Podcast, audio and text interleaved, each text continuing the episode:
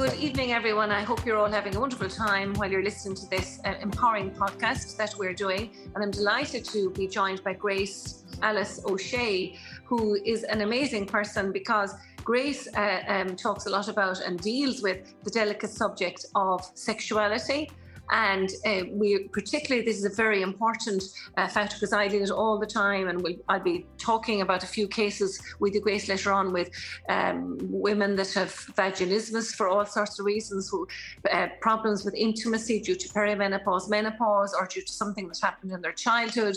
And you know, intimacy is an important part of the relationship. It's not the be all and end all, but it, it is very, a very important part. So I suppose it really affects couples when this area of their lives doesn't work work. So it's wonderful to, um, you know, invite you to join us on this series of empowering podcasts because uh, women do want to talk about this. And I suppose we're just opening up the doors in the last few years because it was a subject that wasn't spoken about. And thankfully now people are, you know, bringing it out into the open and therefore women can share their, their um, you know, what their sufferings really and then ask for help. So Grace, can you tell me how you got into this area and give us a bit of your background?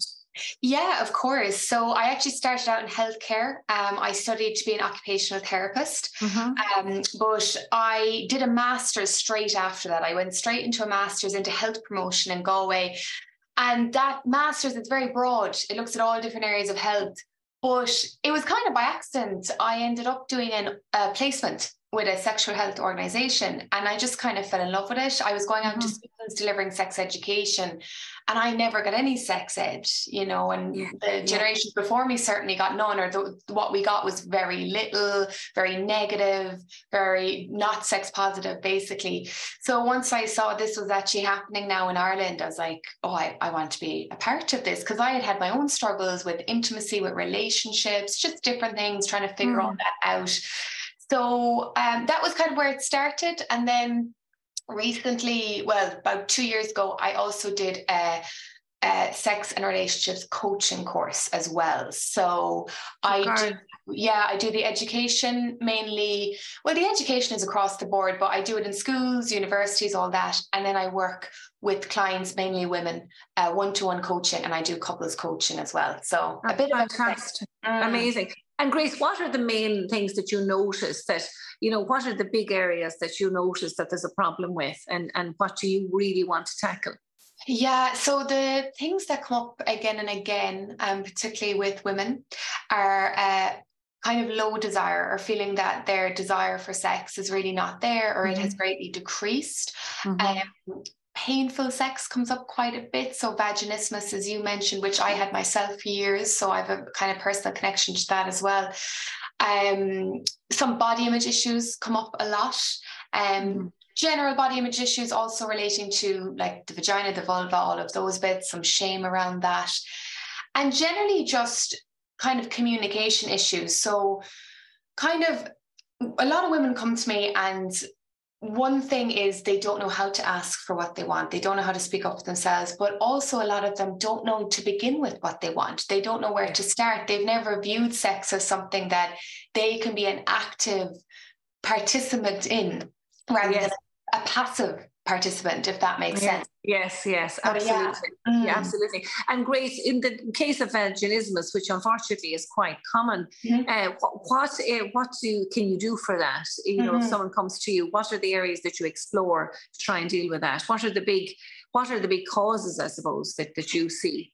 Yeah, so well, there's God, there's different causes. I think a lot of it can come back to the way we learn about sex very mm. young, like as girls, as women. And if there's girls and women listening to this, a lot of you will empathize with hearing that being told that sex will hurt, you know, particularly the first time it'll hurt, um, it'll be painful, there'll be bleeding, all of this stuff that we've normalized that actually isn't normal, you know. Yeah. Um, kind of again that belief that sex is done to you rather than with you so the body mm-hmm. kind of nearly anticipates pain and also penetration so essentially letting someone inside your body it's a very intimate act it's a very vulnerable mm-hmm. act mm-hmm. so when you think about vaginismus in itself so the mm-hmm. uh, vaginal muscle kind of um, tightening involuntarily it makes sense that the body does it like it makes mm-hmm. sense that the body is trying to protect you even if you don't agree with that you're like no mm. i want to have sex the body maybe has some messages stored around that. Now, obviously, you know yourself, there can be more physical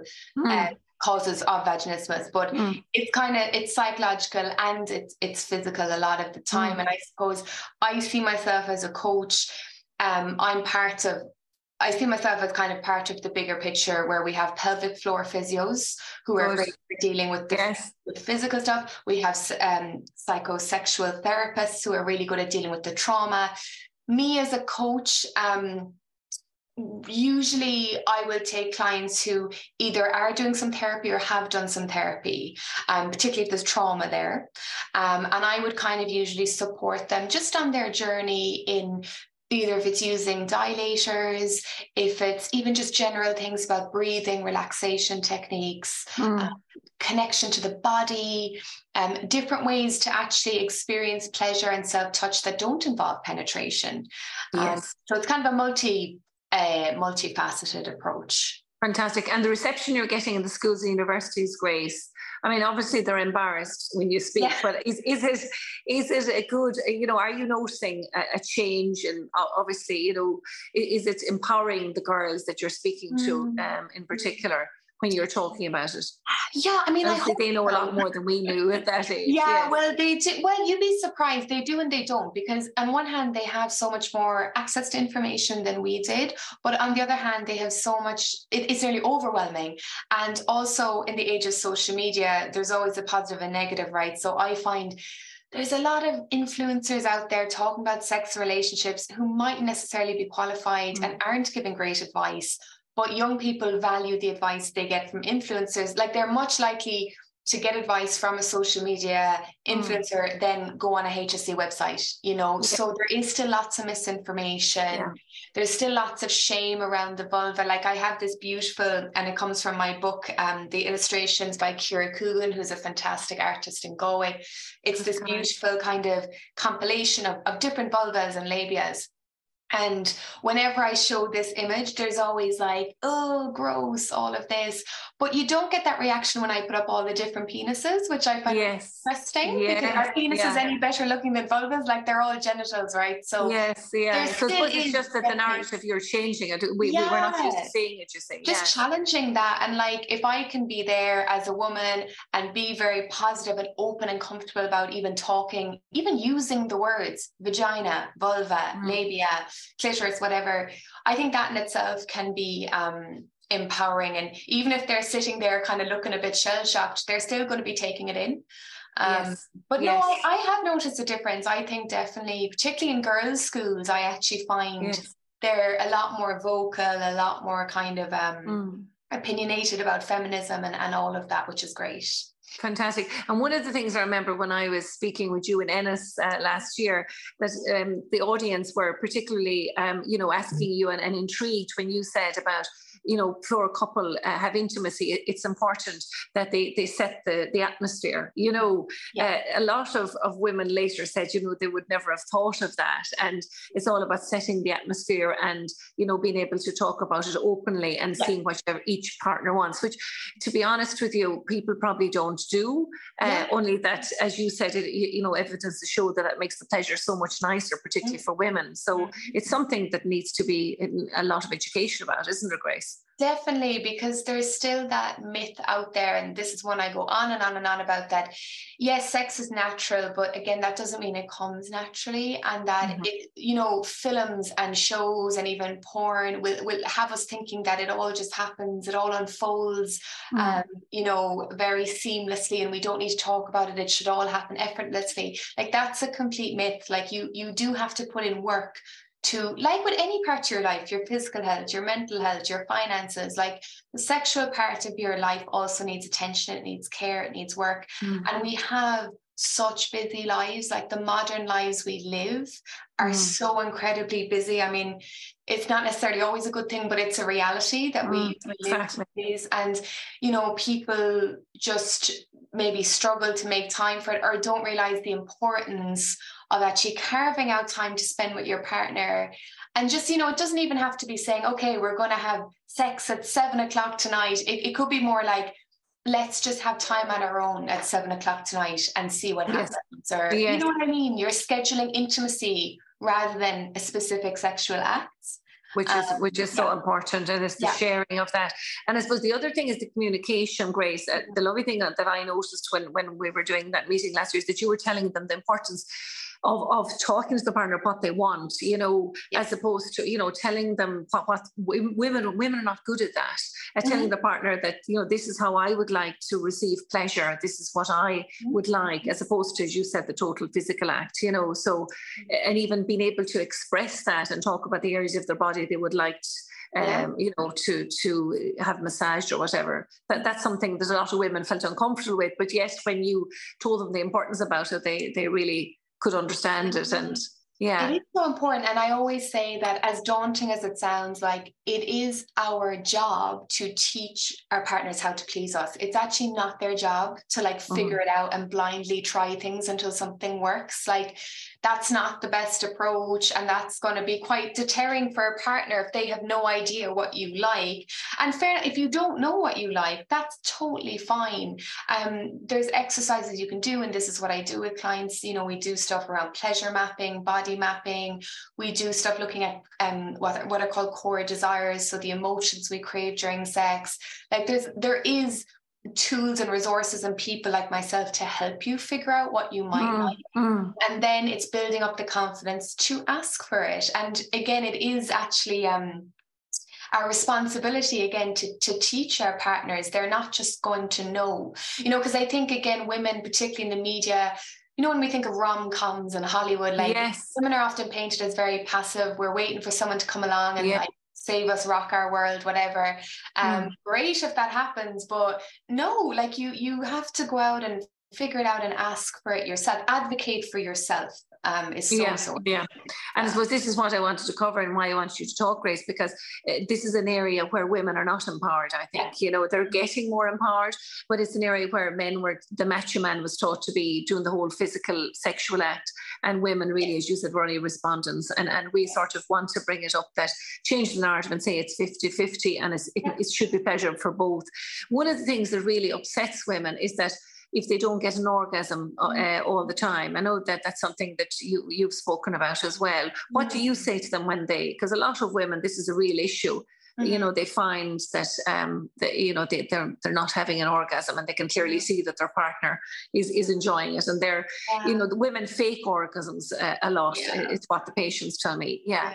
yeah, and look, there's no. I'm not shaming anyone who fakes orgasms. It's understandable that people kind of maybe feel they need to um, fake them. But that's almost again approaching sex as if it's a performance, you know, mm-hmm. as if it's something that has a linear beginning and end. Whereas it, you know, it doesn't need to start mm-hmm. with kissing and end with an orgasm. It doesn't have to be this linear thing. Yeah sex yeah. is what you make it and you can have incredible sexual experiences that are really charged with sexual energy and arousal and attractive or sorry attraction and it mightn't include an orgasm. Now saying that i totally understand that a lot of people want to have them. I'm not minimizing that that yes, one yes. Um, but i would say sometimes when we over fixate on the fact that we're not having orgasms we're making it less likely that we will have one yeah. right? Because yes, we're yeah adding anxiety and tension to an experience. So I would kind of be asking them, okay, can you orgasm on your own?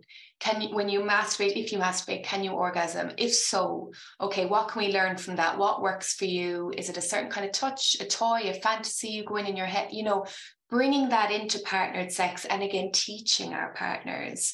Um, or teaching you know, the partners where the clitoris is very important as well grace exactly yeah because yeah. some mm. people genuinely don't and like everyone's is everyone's vulva and whatnot is a bit different like we have an idea of roughly where things are but you know even um you know when we hear about the the the g spot and yes apparently yes. the the person who coined this term actually regrets calling it a spot that it's more accurately it's a region or an area rather than like you know, a magic kind of button.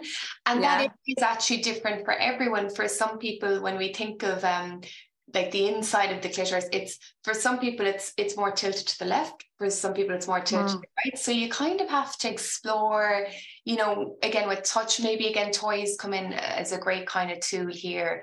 Um, because the clitoris, you know, we know that approximately 80% of women or people who have a clitoris need it stimulated mm. to have an orgasm. Mm. So yes, there can yeah. be so many factors. And also just to add as well, you know, is is your partner making time for your pleasure? Or are you feeling yeah. rushed? Are you feeling under pressure to have an orgasm? Because that's going to yeah make it less likely for you to totally. And of course orgasms are, are a real release of endorphins. It's actually very good for you hormonally yeah. for your really health well. You. Yeah, yeah, yeah. so it's just really important that women know uh, how to achieve it and and educate their partner. And as you said it all comes back to communication and, uh, and education doesn't it grace? Yeah, you know? it really does. Yeah it mm. really does. And also just to again not as as as good as it is and as wonderful as it is, don't limit, like, don't write off a sexual experience as bad because you didn't have an orgasm. Like, yeah.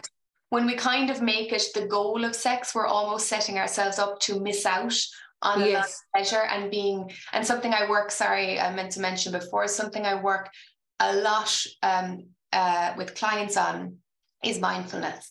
And mindfulness is so important to mm oh well so much you know we know how like powerful mindfulness is but particularly in relating to sex getting out of our heads busy busy busy heads into our bodies really feeling the sensations breathing in breathing into the sensations like deepening the pleasure mm. mm-hmm. um, so many people don't do that we have sex no in our minds and with our genitals and there's almost nothing happening kind of. Yes yeah. All the other erogenous zones all of that you know. And you, you think that and this is not putting a label on men but i suppose that's probably what men normally do. Is it more important that women don't do that? Because men i think most men would do what you've just stated grace in terms of be very much in the head and whatever. You know is it is it that that's more important for women or is it important for men too I think it is important for both because even when we think of like premature ejaculation and, and mm. um, erectile, uh, you know, difficulty with erections and all of that, that is for men, you know, sometimes getting into their heads.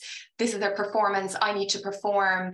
Um, and, you know, the more we get in our heads now, with the exception of having a little fantasy or something yes. running in our head, that's lovely. But, you know, when we get into our heads and we start thinking about how we look or oh mm. God, I haven't, I'm not close to orgasming yet, or I'm not really mm. enjoying this. I don't know what to say. Your prolactin levels are going up and it's interfering, yeah. the hormones. Like, yeah, yeah, yeah, yeah. So sometimes it's about learning, you know, about again breath work, coming back into the body. Okay, where am I being touched? Do I like it? Where do I want to be touched next? Um, it takes practice. It does take mm. practice. It's not okay. something you just start doing um, and it's easy. Like we know with mindfulness, Sure, if mm. mindfulness was easy, we'd be all we'd have we wouldn't be totally. stressed. You know, we'd all totally. be fine. We'd be so totally. So yes, but yeah. what you're really teaching women is to be confident about their bodies, to love yeah. themselves, love their bodies, and to be empowered enough to be able to ask their partner how, how they want to be uh, aroused and so forth. Isn't it? It's, it's really we're empowering women in, in this form, and uh, uh, equally men, because as you said, erectile dysfunction is is you know if it's if there's an awful, it's a big problem for men, some men, and it's mm-hmm. lovely to know that they can equally come and, and talk yeah. to you about that because that's obviously going to affect all relationships as well. So we're, we're not just talking about females, we're, no. men, do also have problems as well. And it's important that they have someone Definitely. to come to. And that's why yeah. it's so important to have people like you, you here, Grace. Tell me about your book because the book, I, have read it and it's absolutely fantastic. But t- tell me about the book and what um, made you write it and and then what made you choose the different chapters and so forth and yeah. what, what message you wanted to get across yeah yeah, so the book is called Sex Educated, um, and it is a very, I feel, uh, sex yeah, positive very deep, comprehensive guide to all things sex, relationships, body image, puberty, like you name it, kind of sex ed. It's a lot of people um, started, they were kind of like, it's like a Bible, it's like a sex ed Bible. So that's what I've been saying now. I'm like, it's like a sex education Bible. It has kind of everything packed into it. Where it came from was I was working, you know, doing the sex education work in schools for years. And I was working with Sexual Health West that are based in yeah. Galway, a charity based in Galway. And I said, um, in every session I do, and my colleagues would have done, we would take anonymous questions. So every student gets a piece of paper, a pen. And just the, it was my favorite part. I found it fascinating reading the questions. Like some of them were hilarious, some of them were really sad, some of them were like really, really just good questions. Mm. So I was like, there's something here, there's something in this, because mm. this is what young people are asking. We literally physically have all of these notes. So I started to, because they're anonymous as well, right? So I mm. started mm. to just compile them into a huge database and then kind of just separate them into themes. That's where the chapters came from. So we have nine. oh, fantastic. Yeah. yeah. Wondering how you got the chapters. Yeah. yeah. Yeah. I mean, it took two and a half years to write the book. It's a piece of work, but it was it was a slow process, but it was carefully thought out and it was it was and the uh, diagrams are amazing as you oh, said. Oh yeah, the, the illustrations brilliant. Yeah, yeah, by again Kira Coogan, just fantastic. She was the perfect fit for the project. They're really inclusive. They're mm. colorful. They're not scary medical no, diagrams. No, they're really no, kind no, of they're lovely. There's a warmth to them. Mm. Um, the book is for teenagers mainly, but also for anyone with teenagers in their life. So a parent, mm. a mm-hmm. teacher, a, a godparent, you know, any anyone like that. Um, and the message I think I really wanted to get across, I mean, it's 440 pages, there's a lot of messaging, but really it's kind of, I wanted, and I think I said this somewhere in the book, I wanted the book to feel like you're kind of getting a hug, that it's comforting, that no matter what is going on for you, puberty's, I know I found puberty horrendous. I found it to be such a stressful time.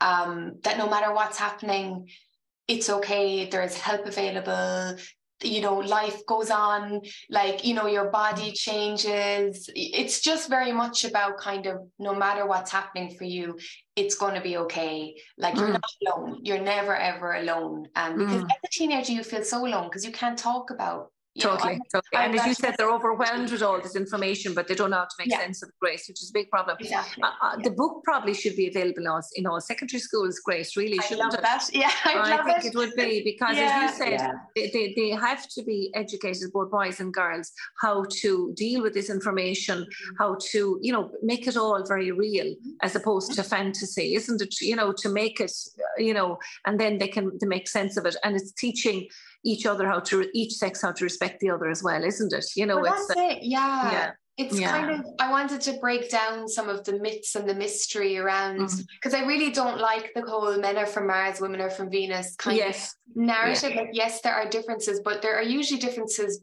coming from how we've been socialized rather yeah. than we're nurtured yeah yeah, and we all yeah. have the same amount of emotions. It's just yeah. we're taught to process them differently. Exactly. So I really kind of wanted to, and it's written to be fair, it is written in quite an inclusive way. So which is lovely, yeah. Trans person, non-binary person, like it's it's all very just people, humans. Yes, and, yes. You know, which good. was really important to me as well. Yeah. Oh no, no, you're ahead of your time, Grace. Well done. It's been it's going very well, isn't it? It's, it's been yeah. so yeah, it's, it's fantastic. Um, but as I, really good feedback. Yeah, really. Oh, great! Yeah, yeah. yeah. It, it came out at the right time because our, as you said, in in Ireland in particular, sex was wasn't spoken about at all in our mother's time. Um, even to us, it wasn't spoken about really. So it's this generation now where thankfully it's been opened up in the schools, but but even there's a long way to go, Grace, isn't oh, there? there is. Yeah, there is. Yeah, um, yeah. You know, it's it's kind of scary because you see kind of the real kind of conservative right wing um, presence in America growing and growing and very, very mm. homophobic, very mm. misogynistic um, mm. laws being passed. And I mm. know that is the States, but mm. we're all in, influenced by American politics. Yes. It's getting a mm. bit louder in Ireland too. So we're, I don't think any of us can relax and think, yeah, okay, our yeah. work is done. I really don't think that. But I, I do want to acknowledge that we have come a long way. So it, it, is, ways, yeah. it is hopeful. But where would you like to see it? I mean, apart from your being, book being brought into all secondary schools and, and education, where, where do you think things need to go, Grace? How do you think things so should evolve? Yeah, with sex education and that side of things, I think we need to be doing age appropriate uh, education from a young, young age. So start really young, not nothing about sex, but looking at body parts, mm. learning about how the body works, breaking down shame around that, learning the proper names, learning about boundaries and consent. You can teach that. Oh yeah, that's so important. You know, so having that stack, so they're building on the education every year. They're not just getting a talk and leaving cert for two hours. Mm. They're really building it up. Um, I would love to see that. And then on the kind of I suppose more the adult side of things, I would love to see um, sex therapy, sex coaching, couples counseling normalized as much as therapy has been. So, you know, yeah. the way yes. mental health now, where it's much more acceptable acceptable to say yeah i go to counseling but there's mm. still a thing around couples counseling you really see it people mm. are hmm. very slow to say they go to because they're afraid people will judge them whereas Absolutely. i always say the couples I work with are they're not on the brink of breaking up. They're actually building an amazing foundation for the future of their relationship. Absolutely. They're not Absolutely. waiting till it's about to fall apart. Fall they're apart. They're earlier. Yeah. So yeah. I really want to see and that great, and Grace, what is usually the problem? Because I'll, I'll recall um, a couple that I saw um, that the, the they had a great relationship for a few years, and then the the uh, husband uh, just um, stopped intimacy completely, and this was going on for a year and a half, and the, the wife had put up with it thinking that it was something was going to come around and eventually then obviously she presented thinking there was something wrong with her when in actual fact what was wrong was he had pulled out of the relationship intimacy wise completely. Mm-hmm. Um, and he unfortunately refused to go for, for sex therapy, which was a, such a shame. So, you know, and these things can be dealt with so easily, can't they? Yeah. Well, they can. And like, look, there's so many. I mean, obviously, one person is complex enough, and then you have a couple, yeah. and you're adding a whole other human being and all the dynamics. So there's so many reasons people would go to um, coaching or counseling. Like I would say, I know it sounds like the, the company line, but communication is usually one of the key things where it's going wrong. And when I say communication, it's not just simply talking about something that's great if we're actually bringing something out to the open but it's actually learning to communicate with vulnerability okay so mm. you know often i will see couples for example and there'll be there'll be a real tension around say something like um, one person is watching porn just for example and the mm. other person has a really really like really strong reaction to this and that's totally that's totally okay but it's not actually about the porn it's about how they're feeling is it making them feel uh, undesirable is it making them feel insecure so it's it's learning to go deeper with your mm. communication rather than because it's so much easier to fight over porn use than to mm. have a really vulnerable conversation about you know desirability or attract you know what i mean um mm. intimacy whatever it is so sometimes we use a behavior an issue as almost yeah. a kind of a I wouldn't say a scapegoat that's not the right word but you know okay. what I mean totally it's not totally. really we're not getting to the heart of this so Absolutely. obviously with that couple there was obviously something going on that he pulled out of intimacy I mean that could be anything it could be trauma it could be mm. um, feelings he actually has about himself it could be his totally. own confidence we won't know unless we have the we can dive yeah. yeah. Yes yeah and that and that's the tragedy because as you said if they do and, usually it is something like that where the, the, the partner is insecure or they they might have been traumatized previously or there's a problem with with commitment uh, yes. as well. yeah which mm-hmm. can be a problem. But uh, unfortunately, if, they don't seek help, but then I suppose this is why we're doing this because we want to change the narrative and take away the shame. There's yeah. nothing shameful because it's it's actually quite common where you know if couples are married for a long time or partners are together for a long time, there's always going to be struggles along the way with regard to intimacy. It's not plain sailing the whole 100%. way, Grace. Yeah, yeah, yeah and I think that needs to be to be brought out. What are the big issues that you see, Grace, that people come to you with? So the main one would be, I suppose, um, what we would call desire discrepancy. Essentially, one person wanting more sex than the other, if we're putting mm. it really kind of in blunt terms. Um, that would be the main one. Uh, but also, and how would you deal with that, Grace? Oh, so there's again, there's kind of a lot of layers to it, but um, some of it would be looking at like even going right back to okay, what where did they learn about sex relationships? Like because sometimes in a relationship, um, you know, they could be saying, oh, we only have sex, I don't know, let's say once a month. And I say, okay, but what's wrong with that? Are you happy with having sex once a month? Sometimes it actually comes down to they think they should be having it yeah. X amount of times and they're focusing on these quantities, you know, like the same kind of with how many orgasms, how many times a week, you know, all this. And yes, I'm yes. always trying to pull it back and think, okay, but it's it's your relationship. You get to decide what works for the two of you. Um, yes. Um, so some of that is kind of unlearning, maybe messaging around what their relationship should be, um, but also looking at if one person has lower desire and it, it maybe if it was higher before, but it has lowered. Okay, why has that happened? Sometimes it's happened. There's been a change in their life. Maybe they've had a baby. Maybe they've maybe they've more stress in their life Um, there could be so many reasons. It could be grief. It could also be that the sex they're having isn't that desirable, that they mm. actually haven't maybe been having mm. sex that is, this sounds very harsh, but that is worth desiring. So yeah, yeah. And that's actually a problem, Grace. Yeah. Sorry to interrupt yeah. you, but we hear it a lot, and I hear it a lot with couples. You know, I recall one patient who said that you know he's together with his partner for so long that it was quite boring, yeah. you know, yeah. and this sort of thing, you know. Mm-hmm. So yeah, yeah, yeah it does common. happen. Yeah, and like, and again, that's nor. And I always say boredom is quite a normal part of even a healthy, mm happy, long-term relationship. And but there's periods of it, and then you kind of maybe you you know you try something new or you do something together. Maybe it's reading a book or doing a few sessions, going to a course. You know, you do something. Mm. Um, to maybe kind of just change things a bit because we do get we're creatures of habit we do get we we we go to what feels comfortable and familiar but mm. if we step out outside our comfort zone and again that doesn't have to be you know wild orgies or sex parties it can literally simply be you know even just figuring out a fantasy you're into or you know something that doesn't seem like a huge deal but it could feel like a huge deal to you you know it could be um the difference between staying in your comfort zone and then stepping out a little bit like that can mm. really help with desire um is a bit yes, of novelty yeah. um yes, yeah just yeah. figuring out again what is it you want during sex? How do you want to feel? Not just physically but even you know um you know we, we we crave different feelings during sex all of us. And it's mm. that i help people figure out kind of what we call the erotic profile. You know it's like your erotic fingerprints. Mm. what are you all about? What what makes you tick? Um could some people lose that or maybe they never had it really to begin with in the relationship? The relationship mm. is brilliant in every other way but maybe they still haven't really figured each other out sexually like that's quite common and what do you what uh, the answer do you give to couples who say how how how often should they be having intimacy?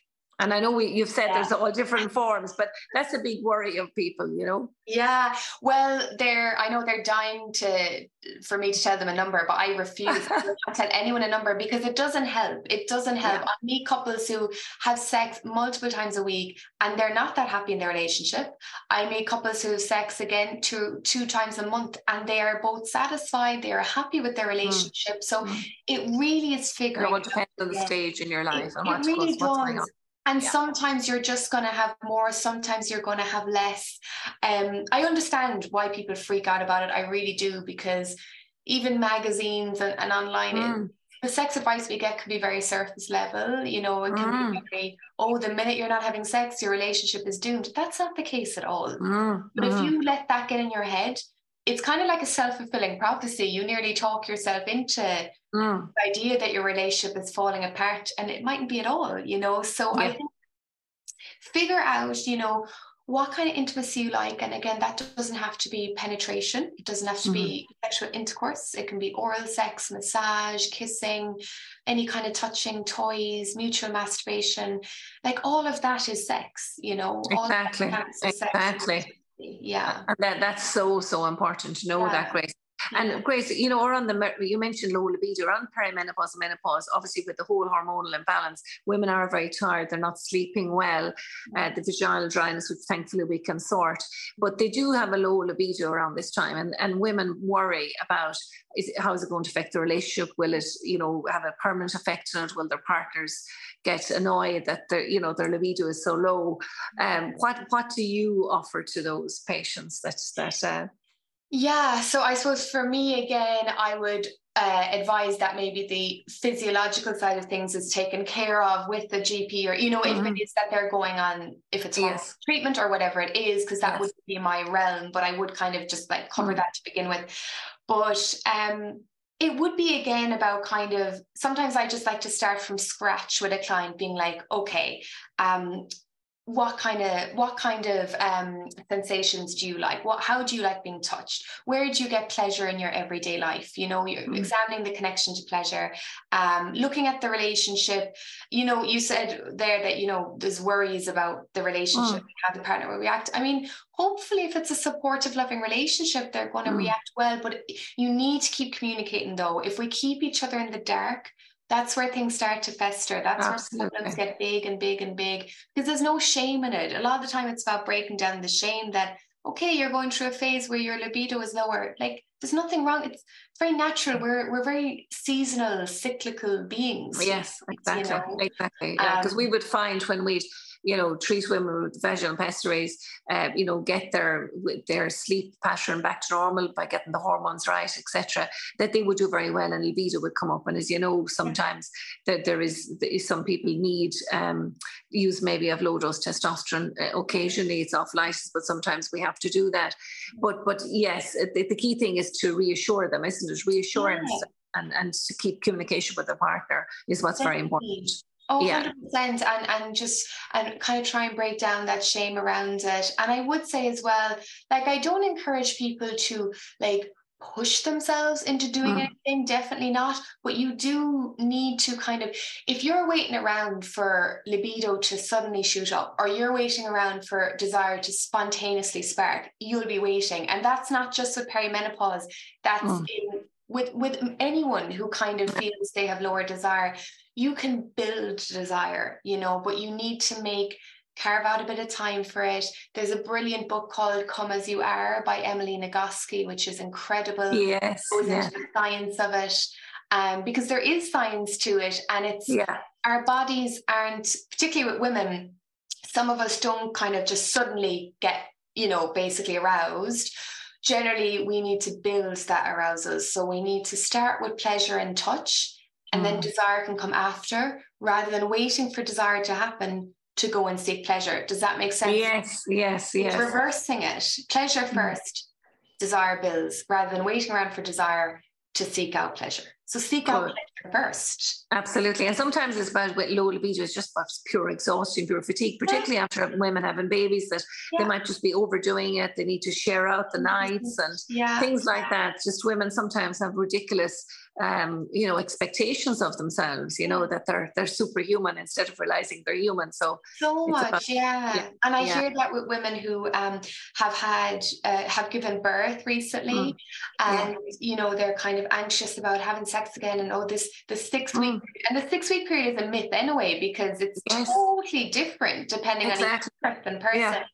And they're kind of like, oh, the six week period is coming to an end. And I'm like, yeah, but there's no deadline on this. You don't suddenly have to start hmm. having sex. And I kind of often say, now it's hard because you're going to be tired, but like, give yourself this space as like even um, for a being gentle with yourself but b maybe exploring different types of intimacy that aren't so physically demanding mm. you know maybe it is using a toy with your partner instead of going straight to penetrative sex you know yes. or maybe it's um just doing something else mutual masturbation something like mm. that, that like rather mm. than feeling okay i have to get back to the way i was like view it as no maybe this is my time to figure out maybe other things that i like as well that mm that my body is ready for, you know. Fantastic. Yeah. Grace, one thing I remember that we spoke about was with regard to the elderly. I mean, there's this notion that the elderly don't have intimacy and don't have sex, which is a load of nonsense. Yeah. And I think that the more that people like you speak out and say, well, actually, you know, while you're healthy and well, you can have it right up to, yeah.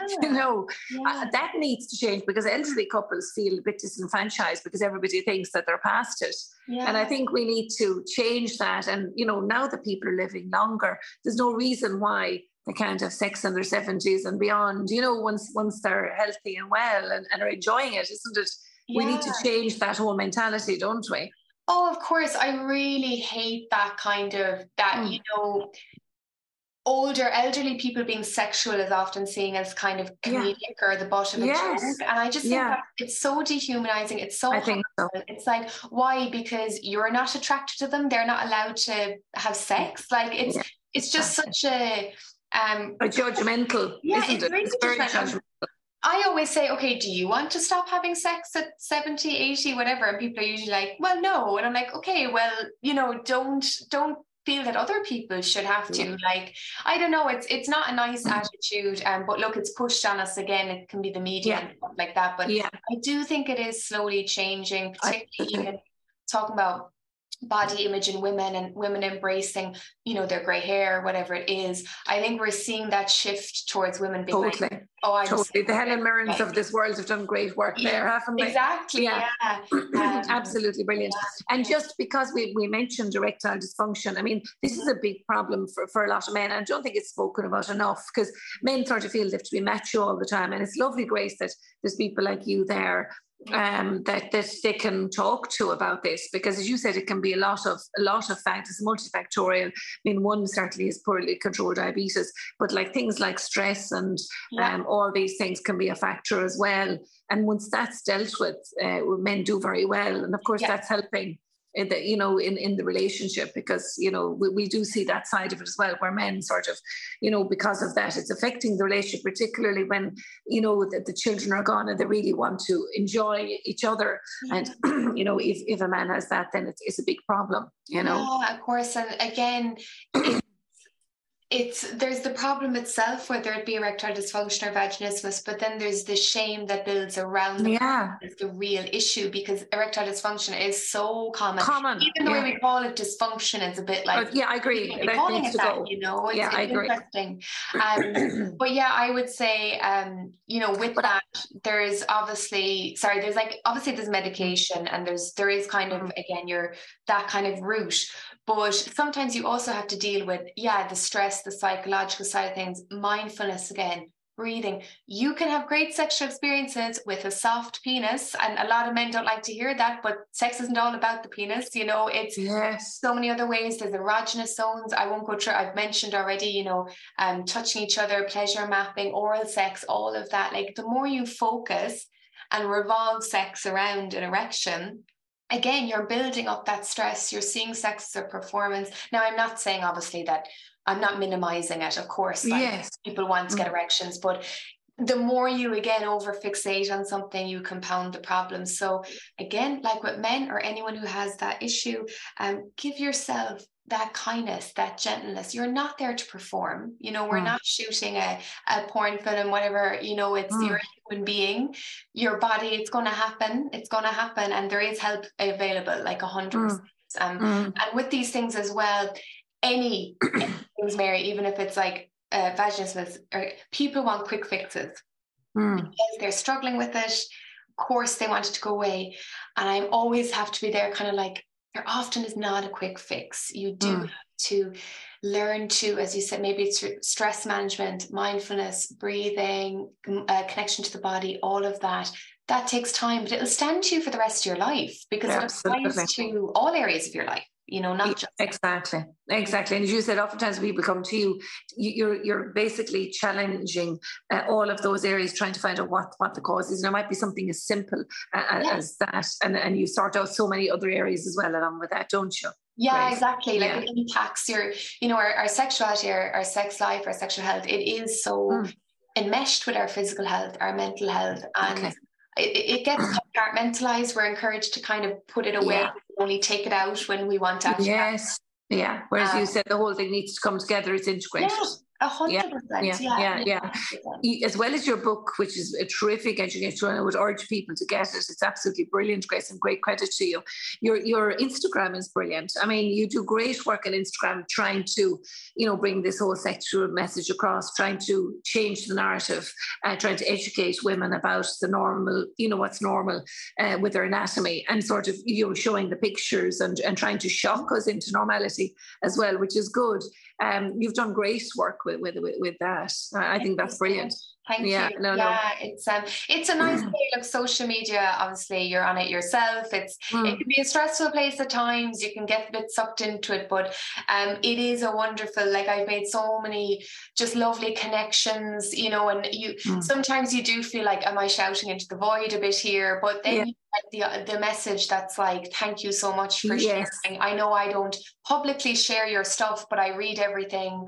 I enjoy it. I use it. And that's what makes it worth it for me you know is yes yes exactly. there's actually and the feedback. yeah, yeah, and the feedback yeah. is lovely. And also to to you know people are, are embarrassed uh, about talking about this sometimes and it's a private way of them gently pushing them in the right direction isn't it? Exactly i think that's lovely for them you know because they are nervous about talking about this next you know obviously we're changing that, but I think you know different generations are nervous uh, talking about the, what they feel is very private. hundred percent. So you're um, trying to open that up for them. Yeah, yeah. and I think um, the more you expose yourself to mm maybe things that you're not used to again maybe mm. things are outside your comfort zone then your comfort zone gets bigger and you get more confident and you get more open-minded and i know for me um, my body image and my journey with that it absolutely transformed when mm. i cleaned out my social media feed when i stopped following people who edit their pictures or photoshop or models mm. and nothing against them but they're not benefiting me by looking at them every day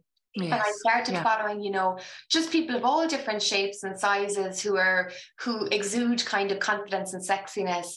And yes, yeah. that truly started sinking into my subconscious over like one yes. years. Yes. And now I'm in a totally different place. So it's the same with sex. Like the more you like follow sex educators, follow sex positive accounts, um, and you'll probably notice that you will actually just get more comfortable even with the language around yeah, it. Yeah, yeah, yeah, absolutely. Yeah, yeah. yeah. I, we had an empowerment conference there last year in on Noelle Grant Matthews, um, who has an Instagram account called Elle's Curves Diary, mm-hmm. and she champions, you know, the wearing the bigger sizes. But I think that's fantastic because mm-hmm. she, she, you know, she's very confident and she's embracing. Mm. Um, you know, or, or, how she's feeling and, and making people feel better as well. So I, I, just think that's lovely. But when these people come out and change the narrative for themselves, they're actually changing it for everybody else yeah. as well in a very positive yeah. way. So it's fantastic. So, oh. Grace, where can people get help, or how can they come to you if they want to see you? How do they? Yeah, so the simplest way is my website. It's very straightforward. It's gracealice.com. So you'll kind of find everything there. You can book in a session. Um, you can send me a message. Uh, there's a link to the book, link to my Instagram. You know, everything is really there. So gracealice.com is, is the simplest place to go to. Fantastic. And the Grace Alice is lovely and catchy. Where did it come from? well, it is. So I have two middle names, um, Alice and Catherine. And I just wanted something because uh, when I first set up my business, I was also employed with a with Sexual Out West. So I kind of needed to have two separate you know streams if that made sense so i said okay yes. my brand name be okay okay grace alice um oh very I nice like, i like that sound. yeah so very nice yeah, and is it going very well for you grace are you very busy I must say it is. It really is. I'm so grateful. It is. Um, great. I um, you know, I go to schools. I I have just so many things. I have the schools, I have the coaching, I have courses, I have workshops. It's all go. Um, I'm championing the four day week, Mary. I'm doing the four day week. It has just been. I know not everyone has the privilege to do so, but I said, look, mm. I'll give it a go. I'll try Good it. Girl. Um, it's it's just made such a difference to my mental health. So good girl. And uh, your day off, then you're doing mindfulness and what else? Exactly. That's it. Yeah. Just spending time with my dog and my boyfriend and friends and cooking. Good. Just like yeah, just kind of. Yeah. Uh, yeah. Because I, I, it is busy it, it's very emotional work you know coach yes. it's it's of course it, it is. Yeah and teaching in schools it is it is it, it really takes all your energy. So i give it all for the four days. And to be fair now I am on social media probably seven days, so I'm technically working maybe seven days. But you know, yeah. But I think um, that's a very important part of reaching out to people and you know normalizing uh, yeah. something that that hasn't been treated as normal. You know, I think that's a really important part, and it's such a shame that it took so long for for this to happen because so many people yeah. have suffered as a result of that. I know. But, yeah. but um, you know, one of the things that we're going to finish up shortly. Um, no, we we had uh, Noeline Blackwell on in one of these mm-hmm. empowering podcasts, and she's done so so much on the with the Dublin Rape Crisis Centre, as you know, and it's Robert. She's big into, um, you know, the consensual thing and educating boys and girls about what's normal, respect, proper communication. Uh, you know, really learning all about um, no and what's you know the really what the person wants, but when when no means no, yes. and uh, all that is is part of what you're doing as well. So it's so important. Yeah. yeah. Oh, it's such yeah. an important topic. I was only doing a consent workshop today in a boys' school, and it was brilliant. And it's it's yeah. a complex topic, and it's not black and white, and it's something mm. you don't just do a workshop on and you're done. It is it is really lifelong learning because. And of course, boys need to be taught about that as well because they it's it's hard for them as well to know. You know, you, you, don't want them to be yeah, you don't want them to be wronged in any way as well. So it's very important that they are educated. Yeah, everyone needs to be educated. Yes. basically mm. setting their own boundaries, speaking up for themselves, but also checking in with partners. Yes, you know, yeah. I always say again, sex is not something you do to someone else. You do mm. it with them. With so yeah. you need to make sure that they're comfortable, they're engaged. Are they enjoying themselves? Are you know, if they're not, check in. If they feel like, yeah. you know, if you feel like they're not, check in. So we go through a few scenarios and really trying to try and make it tangible, you know, for them kind yeah. of examples. And yeah, I think it helps. I do think it helps. Um, but it has to be a cultural shift as well. You know, well done. Well, Grace, I think you're doing amazing work. I really you. think your book is fantastic. Your Instagram is fantastic. I would urge everyone to to get the book and read it, but also yes. to go on your website. But what I think I think you what you're doing is very empowering for both men and women because this is a big area. Unfortunately, it hasn't been given much uh, in the past, but we're, we're, doing our best to change that. And and with that, we're empowering uh, people to take control of, of their lives lives in a very healthy and positive way. So thank you so much, Grace, for uh, for joining us. Um, and obviously, this is going to help people hugely, and, and we really do appreciate it. Thank you very, very thank much. Thank you. Thanks, Mary. You're so welcome. Not at all. Not at all. Thank you for joining us. Thank you.